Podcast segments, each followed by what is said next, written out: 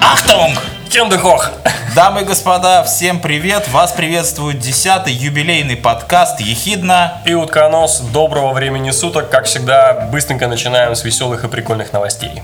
И первую новость э, мы получили из Сингапура, где группа ученых обнаружила, что синие светоизлучающие диоды имеют сильное антибактериальное действие. А это значит, что теперь в холодильник все любители экопродуктов могут положить свои фрукты, овощи и свежее мясо. И все это накрыть синим светом от э, светоизлучающих диодов и наслаждаться жизнью, потому что с их продуктами долгое время, ну, при определенной температуре, будет все в порядке. Здорово. Э, насинячить можно в холодильнике. А я раньше думал, для чего нужна лампа синего цвета? Э, Такая с таким большим отражателем закругленным, да? Да, мне ею ухо грели в детстве. Оказывается, все непросто. Да. А, Кругосветный вояж солнцелета Solar Impulse 2 или 2 приостановлен до 2016 года.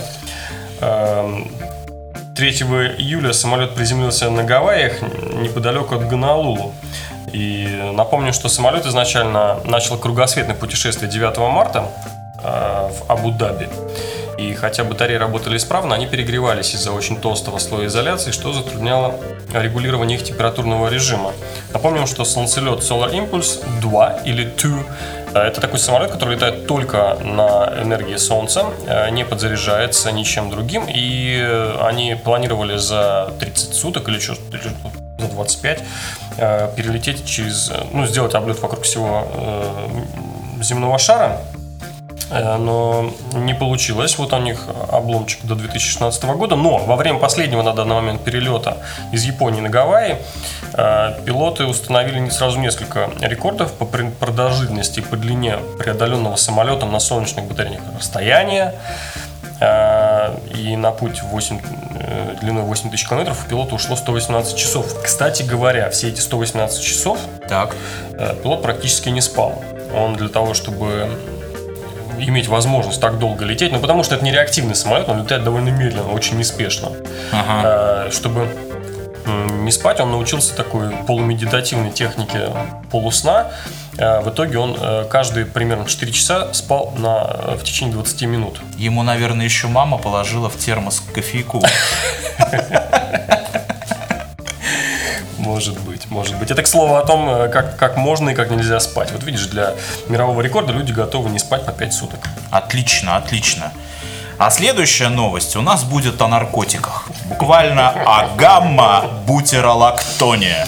Нужно записать это название и разузнать, что это такое. Да, в двух словах э, речь идет о Дмитрии Лопатине. Это молодой ученый из Краснодарского края, из Краснодара. Привет, Димон! Привет, Димон, который занимается разработкой гибких э, солнечных батарей. Это вообще Кулибин, он много чем занимается. Он ездил на выставку и э, в, Париже, представлял свои различные изобретения. Его, кстати, изобретение вот этих гибких э, солнечных э, батарей вошло в топ-100. Топ-100. Э, Изобретение. 26 лет молодому человеку. Очень неплохо, топ-100 Да. в 26 лет. Ну и, короче, новость э, заключается в том, что этот ученый из Китая по интернету, из какого-то веб-магазина там, или я не знаю откуда он, заказал э, ингредиенты, или как это назвать? Растворитель. Растворитель, Растворитель. Для, для своих этих научных открытий. На таможне На таможне по... рас- растворчик открыли, открыли, понюхали. а может и не понюхали. Случился приход у Да. таможенников, и они поняли, что это Это гамма-бутеролактон. Знаешь, нет, подходит такой, товарищ майор, товарищ майор, понимаете, тут гамма-бутеролактон. Очень хороший.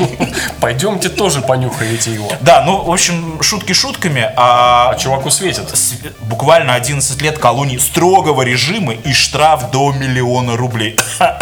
Он, называется, сделал гибкие с- э, солнечные батареи. Я думаю, что он теперь не будет их делать. Он будет немножко другое гибко делать. Он будет теперь гибкие варежки шить.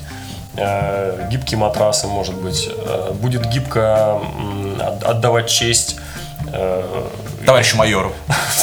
тому самому товарищу Слушай, майору. ну так или иначе, пожелаем Дмитрию Лопатину... Расписание свиданий у него будет очень гибкое. Давайте пожелаем Дмитрию Лопатину, чтобы вся эта эпопея Да, я вообще считаю, что товарищи, все, все, кто занимаются более-менее наукой, нужно где-то найти, как-то парня поддержать, как э, вы, высказать свое мнение о том, что это what the fuck, в конце концов.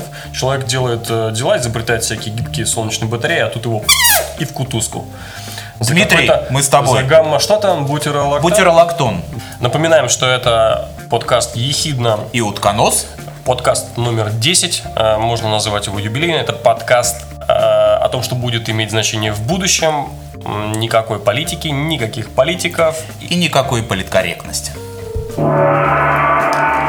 И переходим к нашим основным темам. Э, И первая тема, на которую мы сегодня будем говорить, которую будем обсуждать, это экзоскелеты. Экзо и скелеты. То, что такое, что такое скелеты, мы знаем, а экзо означает, что оно снаружи. Да. Это такие механизмы, мощненькие, которые присоединяются к человеческому телу с внешней стороны. Да, да. Потом ремешками всякими закрепляются. И позволяют людям делать много всяких интересных вещей. Которые они раньше делать не могли. Или могли, но с большими затруднениями. Именно. То есть им нужно было не слабо раскачать э, мускулатуру, которая поверх обычных скеле- скелетонов. И тогда они могли это делать, например, поднимать какие-нибудь 100-килограммовые барабулины. А э, натянув на себя обычный экзоскелет, можно эту 100-килограммовую барабулину поднимать Так, как будто бы ты поднимаешь 4-килограммовый мячик. так, как будто бы ты до этого 4 года провел в тренажерном зале. Да. И на таких крепких анаболиках. На вот этом вот гамма, тетра, бу- бутера. Вот на нем самом. На нем самом, да. Но на- надо, надо отметить, что, в принципе, разработки этого экзоскелета велись уже на протяжении последних 40 лет, по меньшей мере. В активную фазу э, все эти разработки э, вошли вот в последние 10 лет, когда стали уже появляться первые прототипы. Речь, конечно, идет о современных, работающих прототипах, которые мы можем уже более-менее как-то использовать э, и показать, как оно все это работает на самом деле. Ну, по- понятно, что, как обычно, проблема все время упирается у нас э, в батарейки. Да. Вот. Solar Impulse, у него батарейки поджарились, э, и мощность этих э, экзоскелетов, она тоже всегда, ну, естественно, она ограничена мощностью батареек. Э, Срок действия этого экзоскелета тоже ограничен. Но как бы то ни было, я думаю, что вот мы сейчас постепенно, опять-таки, приближаемся. Чем меньше, чем более емкими становятся батареи, тем более незаметными будут становиться экзоскелеты. И не только. Более мощными и более долговечными, то есть ну, долгодействующими на одной зарядке. Правильно же? Не будешь же ты к экзоскелету при, приделать там бензиновый двигатель и коптить в, в разные стороны там, солярку. Абсолютно. Вот, кстати, вот, наверное, этот ученый из Краснодара, он как раз работает над- тем, чтобы делать эти солнечные батареи или там аккумуляторы с большей емкостью, чтобы они были более легкие, гибкие. Я боюсь, что за это ему дадут уже не 11 лет, а 20, все 20, если он такое сделает. Потому что нефтяное лобби, ты знаешь, оно всемогущее. А, Я думаю, там все серьезно. Ну ладно, да. оставим, оставим нашего Кулибина, давай вернемся к экзоскелетам. да. Э, Наверное, уместно будет сказать вообще, в каких сферах эти экзоскелеты могут применяться. Ну, в первую, всегда, все в первую очередь применяется в военной сфере. Ну, тут просто без вопросов. То есть ты хочешь сказать, что вообще все эти экзоскелеты Да, я стали считаю, придумывать да, только для того, чтобы конечно. при- в военном Их деле? показали, ну, я, для меня самое первое вообще воспоминание про экзоскелет, который просто у меня челюсть отвалилась, это было кино «Чужой». Да, Да, там, да, там вот да. эта Скали, э, по-моему, Скали ее звали, да? Да. Тетечка, она там рубилась с чужихой, с теткой, с этой, с, с И чужихой. была как маткой. раз-таки Кре- крепко бита. И была крепко бита.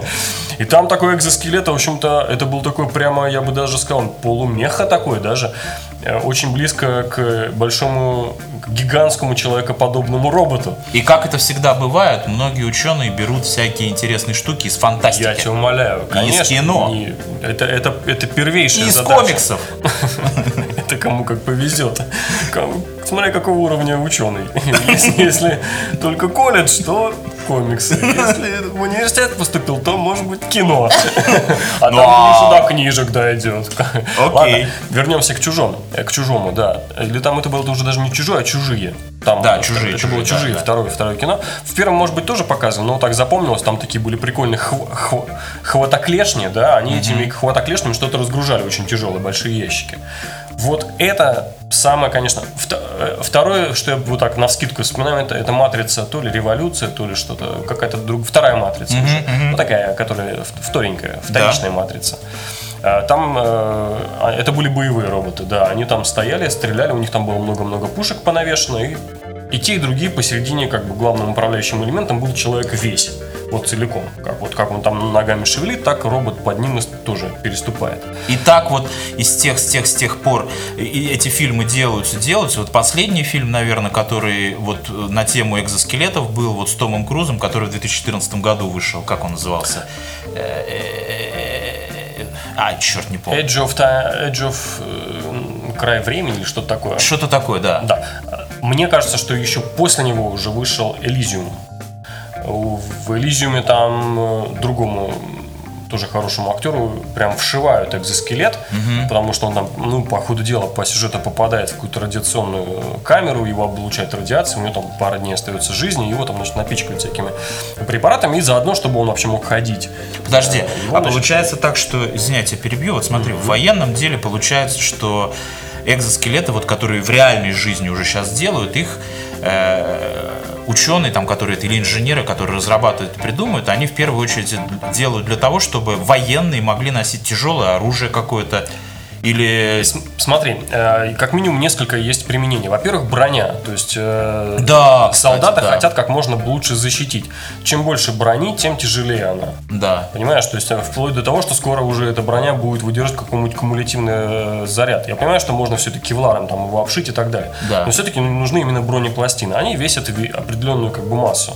Соответственно, солдату нужно помогать все это носить. Плюс это чтобы Плюс у него там оружие, плюс полная выкладка, И зарядка. комплект и, и зарядка для айфона.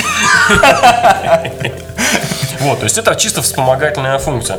Плюс есть э, у любой армии есть вот э, раб- ну, не, Штат. не солдаты, да, а штат обслуживающий. Да, да, допустим, да, да, да. прикрутить какую-то там бомбу какому-нибудь самолет, самолет. Ну извини. Теперь не трактор будешь использовать, а вот да, подошел, не, не автокару какому-нибудь, а подошел, прям взял и- 300-килограммовую и бомбу и чик. И ручками, да, железными ручками и при, при, примастырил куда нужно, да. А, то есть это э, второго эшелона, как бы обслуживающий персонал. Да. Но что мне нравится? Э, армейские деньги такие сладкие, что на них разрабатывают, конечно, совершенно фантастические вещи. Э, вот мне нравится вот этот soft exosuit, то есть это даже Так. не экзоскелет, а мягкий экзоскелет, который Ну, можно, уже высший можно пилотаж. будет скрыть под обычной одеждой. Представляешь, вот так пошел э, такой утром, почистил зубы, фу-фу-фу-фу, Да. значит, побрился, одеваешь экзосьют, ну Так. чисто галстук, экзо, экзогалстук завязал, так, так, одеваешь экзорубашку, экзоштаны, экзо, экзотрусы, перед этим, Ну, естественно. естественно. А можешь поверх экзоштанов, если особый модник. Экзоноски, да. И экзо пошел. На экзо работу. Быстро-быстро. Легко. Легко. От бедра. И на работе легко работаешь. Легко. Трусы не давят. Помогает вообще. Все всё- просто как-то хорошо. Слушай, да, можно развить эту тему. Э, Конструкция, я бы- смотри, мы недалеки от истины вообще, изготовлена из специальной функциональной ткани, из которой будет скроено нечто, напоминающее нижнее белье, одеваемое под обычную солдатскую униформу. Ну, Работа экзоскелета повторяет работу основных групп мышц и сухожилий, бла-бла-бла-бла. слушай, и вот эту тему можно, допустим, людям, там, альпинистам, которые в горы тоже. Не, ну а Ты что? спишь, а, а экзо идешь. Да, да. А там, А знаешь, костюм за тебя забирается на ты Эверест. еще проснуться не успел, а уже 15 А километров. На. Эвересте уже флаг ставишь. Да, это просто костюм заглючил. GPS засбоил, а ты вообще на работу шел. Окей. Так, еще что? Какие еще сферы А, применения? Вот, э, кроме шуток, медицинская сфера применения, опять-таки, наша любимая. То есть Это люди с бомба. ограниченными возможностями, допустим, попавшие в какие-нибудь автокатастрофы с какими-нибудь там э, церебральными всякими параличами, с... Да, хорошо, своевременно прозвучало. Э, и помимо того, что можно, например, людям, которые обездвижены, да, помогать им двигаться, о, очень важно в этом смысле Да. упомянуть тот самый чемпионат мира в Бразилии, Бразилия 2014 года. где первый, извиняюсь за выражение, пинок по мячу Да. был сделан человеком, полностью оборудованным вот этим У экзоскелетом, которого были парализованы нижние который конечности. был, да, у которого парализованы нижние конечности, но они приводились в движение не просто какими-то там рычажками, а именно считывая какими, э, считывая Импульсы. томограмму, да, с, с мозга. То есть он, у него была шапочка, шапочка, и электроды считывали м, сигналы с мозга, Да. и благодаря этому он передвигал ноги, ходил и, более того, даже пнул мяч. Слушай, это вот то, что мы очень часто говорим, вот когда, скажем, какие-то разработки в военной сфере, да, стоят вот на стыке, э, они, они подходят к тому, что можно быть полезным в медицине. Вот это, это, это самое то, чем можно восхищаться, потому что это очень круто.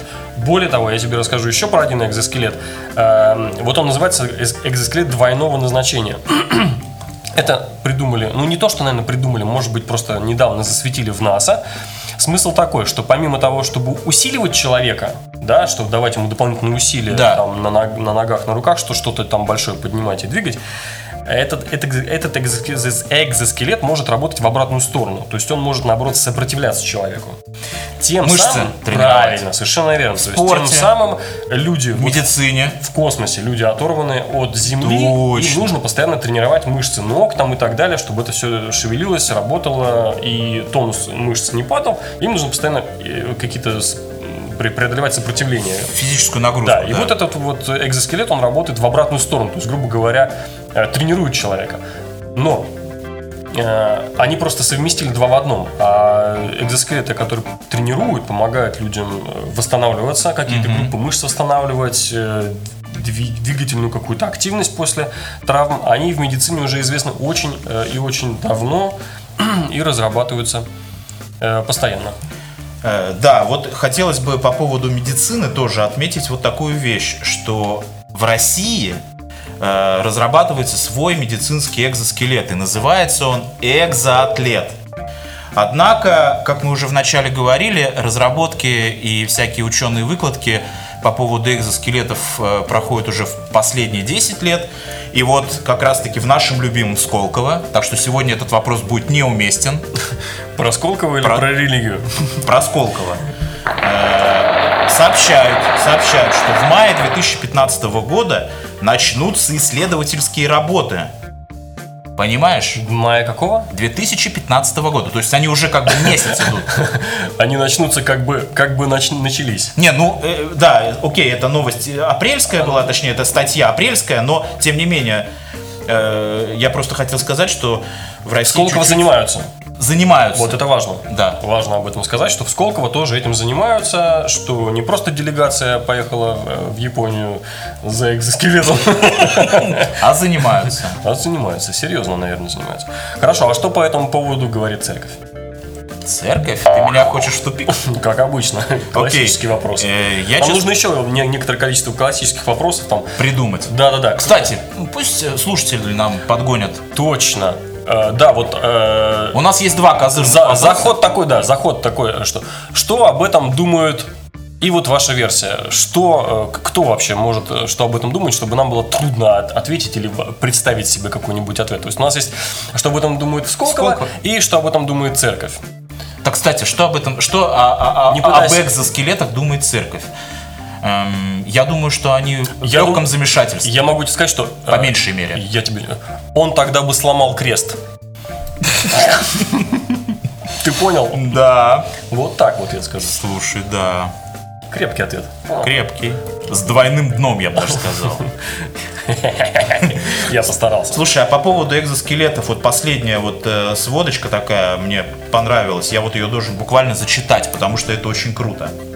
Вот смотрите, э, опять э, российские реалии, и речь пойдет о Министерстве обороны, который, э, которое заявило, что э, к 2016 году будет уже э, разработан экзоскелет, чтобы его э, использовать и применять в армии. Да, и сообщил об этом никто иной. Я вот это хотел зачитать, потому что это круто. Это сообщил э, руководитель направления разработки и производства медицинского оборудования Объединенной приборостроительной корпорации и Ассоциации организации ОПК производителей медицинских изделий и оборудования Александр Кулиш. На одном дыхании. На одном дыхании это произнести невозможно. Сколько строчек занимает э, должность этого человека? Ну, раз, два, три, четыре, пять, шесть, семь. Я не хочу верстать ему визитку. Пусть он себе визитку закажет в каком-нибудь другом месте.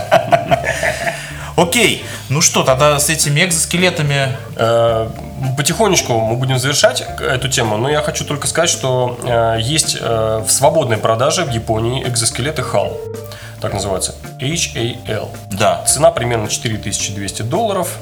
Э, Помогает поднимать э, грузы. Тя- тяжести. Да, всякие тяжести. Как всегда, э, в плане человечизации технологий, вот если можно такое слово, или гуманизации, да, вот гуманизации любой военной технологии, мне кажется, Япония впереди планеты всей, потому что у них очень много стареньких людей, и они вот прям все, что не придумывалось, они так сразу придумают, а как бы нам это так приспособить, чтобы наших старушек и дедулечек вот как-то им помочь? Отлично. И, э, и, и сразу можно смотреть, что они там придумали, сразу же, что они сделали. Отлично. Вот такие пироги. Смотрим Окей. на восток, и, наверное, мы переходим к следующей теме. Да. А вторая тема нашего подкаста будет мусор.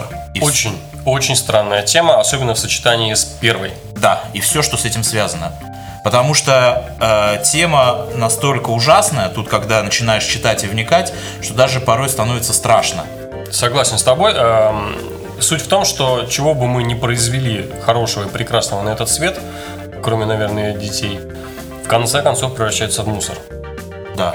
Как это не печально. И с каждым годом мы продуцируем все больше и больше мусора, и страдаем не только мы, но и животные, и вся наша экосистема, Не, не, мы сейчас вот не будем эти сопли раз, размазывать, мы не будем никаких тут зеленых и прочих тем заводить. Greenpeace. Да, никаких гринписов. Мы так четко, конкретно по топикам пройдем. Поехали. Давай, поехали. Итак, самое ужасное, которое нам показалось, немецкое пиво с ужасом разглядели под микроскопом и обнаружили, что в этом самом прекрасном, баварском, исключительно вкусном, местами полезном и А замечательном а может быть даже мюнхенском, пиве обнаружили микрочастицы пластика. а также в английском Иск- Да, и бельгийском, Да. и даже во французском. и не только пластика, я бы сказал. Для, э, вар- для, для варенья пива берется обычно вода очень чистая, из Да. всяких там подземных источников очень глубоких. Точно. В этой воде уже нашли микрочастицы пластика. То есть это о чем говорит? Это значит, что вот тот пластик, который попал в мировой океан, который образовал гигантские континенты мусора в каких-то заводях, где Да. определенное течение, который попал там в в птиц, там, который попал в морских млекопитающих, в рачков и так далее, который трется там сам об себя, как вот как, как наждачек, да, и, и растворяется в воде частично, и там пес- об песок трется. Вот этот вот пластик постепенно переходит все в мел, более мелкую, мелкую, мелкую фракцию Да. и становится совершенно незаметным. И, да, и начинает по всему этому мировому океану просто расползаться. Более того, э, поск- вот ты- ты знаешь, как, как действует теплица, да, то есть сверху на тобой просто, в принципе, либо стекло, либо пластиковая пленка, и тебе уже жарко. Да, да. Вот микро, микропластик, в принципе, действует во всем мировом океане приблизительно так же, тупо повышая температуру. Потому что верхний слой, ну пластик же плавает, Да, Верх- исключительно. верхний слой. По Слушай. верхнему слою вот эти микрочастицы просто создают такую дополнительную как бы пленку. Пленку Да. И температура постепенно повышается. повышается, оно там коптится. Более того, из мирового океана, с водой, микрочастицы же, они, они, они попадают э, в, э, в, в капельки влаги. Разносятся по всему миру, короче. В итоге, оказывается, даже вот в этих вот глубинных скважинах артезианской воды, из которой берут пиво, э, воду для пива, пиво для воды. Да, да, да. Там тоже. пиво. Там, тоже, там тоже э, оказывается вот этот микрочастица. Ну слушайте, пластика. ребята, я, честно говоря, вот когда это прочитал, у меня вообще волосы на голове дыбом стали. Вот смотрите, оказывается, что вот ученые подсчитали, что мировой океан почти полностью загрязнен пластиком. И 88% поверхности загрязнено пластиковым мусором. Мне кажется, что это либо там что-то не так, либо, ну, это какие-то невероятные цифры. 88%. Невозможно... Ну, понятное дело, что, понятное дело, что если ровным таким аккуратным слоем размазать, то как раз этот, этот пластик по, всей, по всему океану, то и будет 88%. Нет, я думаю, что, наверное, действительно так оно есть. Просто мы особо, может... Я говорю, мы не видим этот пластик. Он, в, когда в микрофракции, фракции вот это вот очень измельченный, мы просто тупо не видим. Он есть везде. Если вот взять, например, у тебя анализ крови, наверняка у тебя даже в крови обнаружатся микрочастицы пластика. Потому что mm-hmm. ты выпил пиво, или съел еду, или там съел какое-нибудь морское млекопитающее. Да. Если оно тебя не съело. Э, и в тебя попали вот эти микрочастицы. Пластик же мы не, тоже не перевариваем. Он у нас просто кстати, есть надежда, что в крови ты не обнаружишь. В кишечнике, а, да. Слушай, а я знаешь, что подумал? Вот смотри, вот э, в Индии, допустим, люди скидывают все в ганг. Ну, это они там по традиции. Они там, туда, там стирают, они там моются, они, я не знаю, там купают животных, трупов туда сваливают. И опять же, туда, наверное, мусор свой сваливают. И вот оно все в Тихий океан Значит, друзья, кто из вас э, неподалеку от ганга, пожалуйста, проинспектируйте, сваливают ли туда мусор тоже, э, потому что ехидный утконос этим озабочены. И мы не знаем э, реального положения э, дел на реке Ганге. Я могу тебе только сказать, что э, вот недавно, недавно, когда ехал я э, на велосипеде вдоль дороги, так. я был удивлен, насколько чистая обочина. Э, от, от, отметь, что разговор не идет, не идет сейчас о России, мы вообще вне России, да. Я был удивлен, насколько чистая обочина. То есть, когда мне что-то попадалось, какой-то там какой-то мусор. Это было, во-первых, небольшим, то есть, допустим, какой-то стакан, там, не знаю, зажигалка валялась. Да, да, да. Это было крайне редко, и именно поэтому оно бросалось в глаза, что его было очень мало, очень редко и очень мелкое. Угу. Я просто знаю, что у нас иногда, по-моему, каждую весну проходят акции типа уборка, что, уборка вдоль дорог, да. Ну это это похоже, круто, это похоже, круто. Похоже, похоже, что это работает. Во-первых, потому что людей... люди начинают понимать. Точно, когда ты вышел, когда ты вот это все собрал, увидел, что это такое, увидел эти мешки, увидел сколько этого, ты в следующий раз уже, когда едешь на большой скорости вдоль трассы, да. ты 10 раз подумаешь, зачем ты вот это выбросишь прямо сейчас в окно, ты можешь просто оставить и потом выбросить это в помойку. В Слушай, а я, кстати, вот по поводу мусора, вот чисто вот бытовой мусор, да, вот недавно, буквально несколько недель назад, был в Петербурге, как раз в тот день, когда проходил в этом городе экономический форум. И я вот передаю всячески огромный респект там администрации города или кто-то этим занимается, но в городе было очень чисто. Мне хочется верить, что э, в Питере теперь так всегда чисто, а не по поводу экономического форума там это сделано. Э, я думаю, это связано... Э, ты, ты передаешь привет не администрации города, а Джамшуту и Равшану. Но тем не менее. Тем самым ребятам тем самым ребятам. Которые это делают. Но мне кажется, что не, нужно не только надеяться на джамшутов и равшанов, нужно и самим тоже действовать. Да. А, Помнишь, раньше была реклама, там, где была Джоанна Стингрей, которая говорила, не надо мусорить. Мусорить, да. Да? Надо и все, вау, бросали в мусорку. Да, некоторые не попадали с первого, с первого, с первого дубля не все попадали, потому что привыкли мимо. А Возвращаясь вот к теме мусора, я вот э, вспоминаю, не могу сейчас найти, у нас была вот эта новость здесь где-то, вот эта статья проходила, вот по поводу э, переработки мусора в Швеции. Да, 99% мусора в Швеции перерабатывается. Это, по-моему, очень круто, а в Европе всего 7, в 70, то есть если в целом по Европе 70. А в Швеции? А в Швеции 99. А, а в России а мы не знаем. Два. А в России два. В России вот так. Удивительно, огромная страна, такие огромные просторы и просто мусорит. Так подожди, вот еще вот применительно к Швеции, да, я вспомнил такую вещь. Там интересно, что производители всякой продукции, которые свою продукцию запаковывают в всякие пластиковые упаковки, они перед тем, как производить эту самую упаковку или э, запаковывать свои продукты в упаковку, они должны позаботиться о том, как э, эта упаковка будет утилизироваться. И Речь... переработана. И да. переработана. То есть это как бы двойная нагрузка на производителя. Ну, зато это работает, по крайней мере. Вот что можно сказать. Да. Эм, еще можно отметить, например, опыт каких-то испанских городов. Я так помню, что когда в одном испанском городе решили построить э, завод по сжиганию мусора, так. Э, жители сказали, не надо, э. Суши. Суши, не надо, э.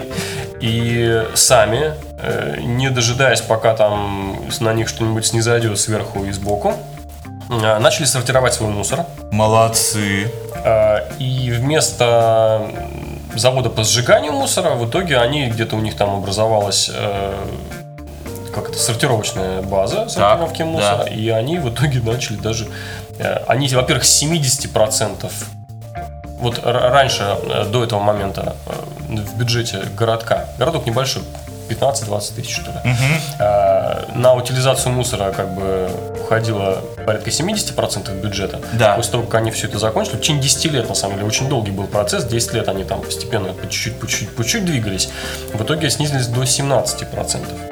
Более того, они научились на этом мусоре еще и зарабатывать. То есть они свой утилизированный мусор, который хорошенько расфасован, пластик отдельно, жесть отдельно, там еда. Ничего не хочу плохого про испанцев сказать, но я удивлен. Они научились это перепродавать на вторсырье. То есть, грубо говоря, э, мусор это не сортированное вторсырье.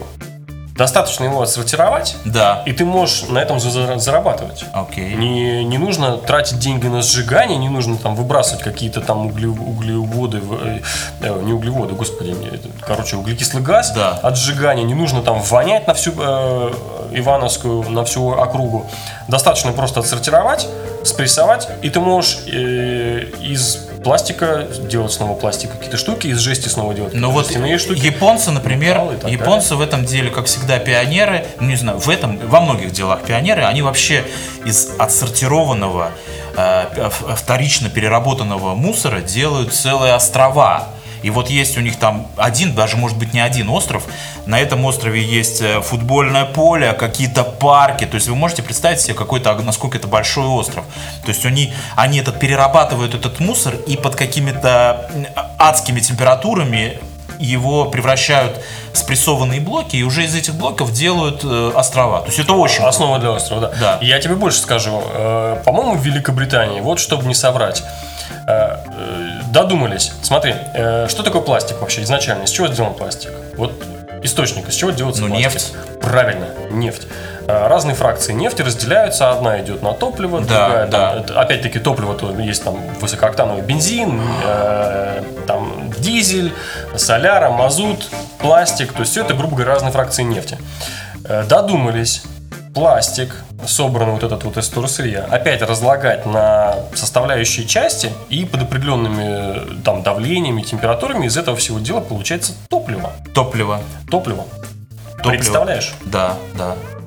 А я нет. Ну, это, это, это просто... Нет, ну, понимаешь, это говорит о чем? Это говорит о том, что ученые э, уже не настолько всерьез озаботились тем, что мы вообще... Как вот э, в фильме «Идиократия». Точно. Как, э, что все, общество может зарасти вообще в мусоре, погрязнуть настолько, что просто спасу нет. И в итоге, знаешь, и поэтому ищут разные способы, как это можно использовать в нашей жизни. Самое правильное это переработка, потому что, ну, елки-палки, это закон сохранения энергии и материи. Да. Либо ты это сжигаешь, оно над тобой летает в виде углекислого газа, либо ты это используешь по второму Слушай, разу, но с другой стороны, с другой стороны, насколько я помню, пом- я могу ошибаться, но, по-моему, был второй закон термодинамики, в котором ты, как это, эта система, она не замкнутая. То есть имеется в виду, имеется в виду, что все равно вред какой-то будет от всей этой переработки. Ну, зато можно его минимизировать, Согласен. по крайней мере. И ехидный утконос решительно за то, чтобы минимизировать вред от э, мусора. И экзоскелетов. Ладно, прощаемся. А, Напоминаем, что с нами можно связываться на нашем официальном сайте ehidnos.wordpress.com. Обязательно э, кликайте всякие плюсики, лайки и прочее в фейсбуках, вконтактах и прочих одноклассниках. Э, Люто репостите наши подкасты. Советуйте всем своим бабушкам. А лучше дедушкам э, или внукам, кому как повезло. Э, плюсуйте, лайкайте, обязательно пишите нам. Мы задавали вам какой-то, какой-то вопрос. Наш э, склероз не позволяет нам вспомнить на данный момент, что за вопрос. А ну ведь мы задавали вопрос. Задавали, задавали. Да. Э, и не надо мусорить. Да? Это были Ехидна. И утконос. Всем пока. Пока.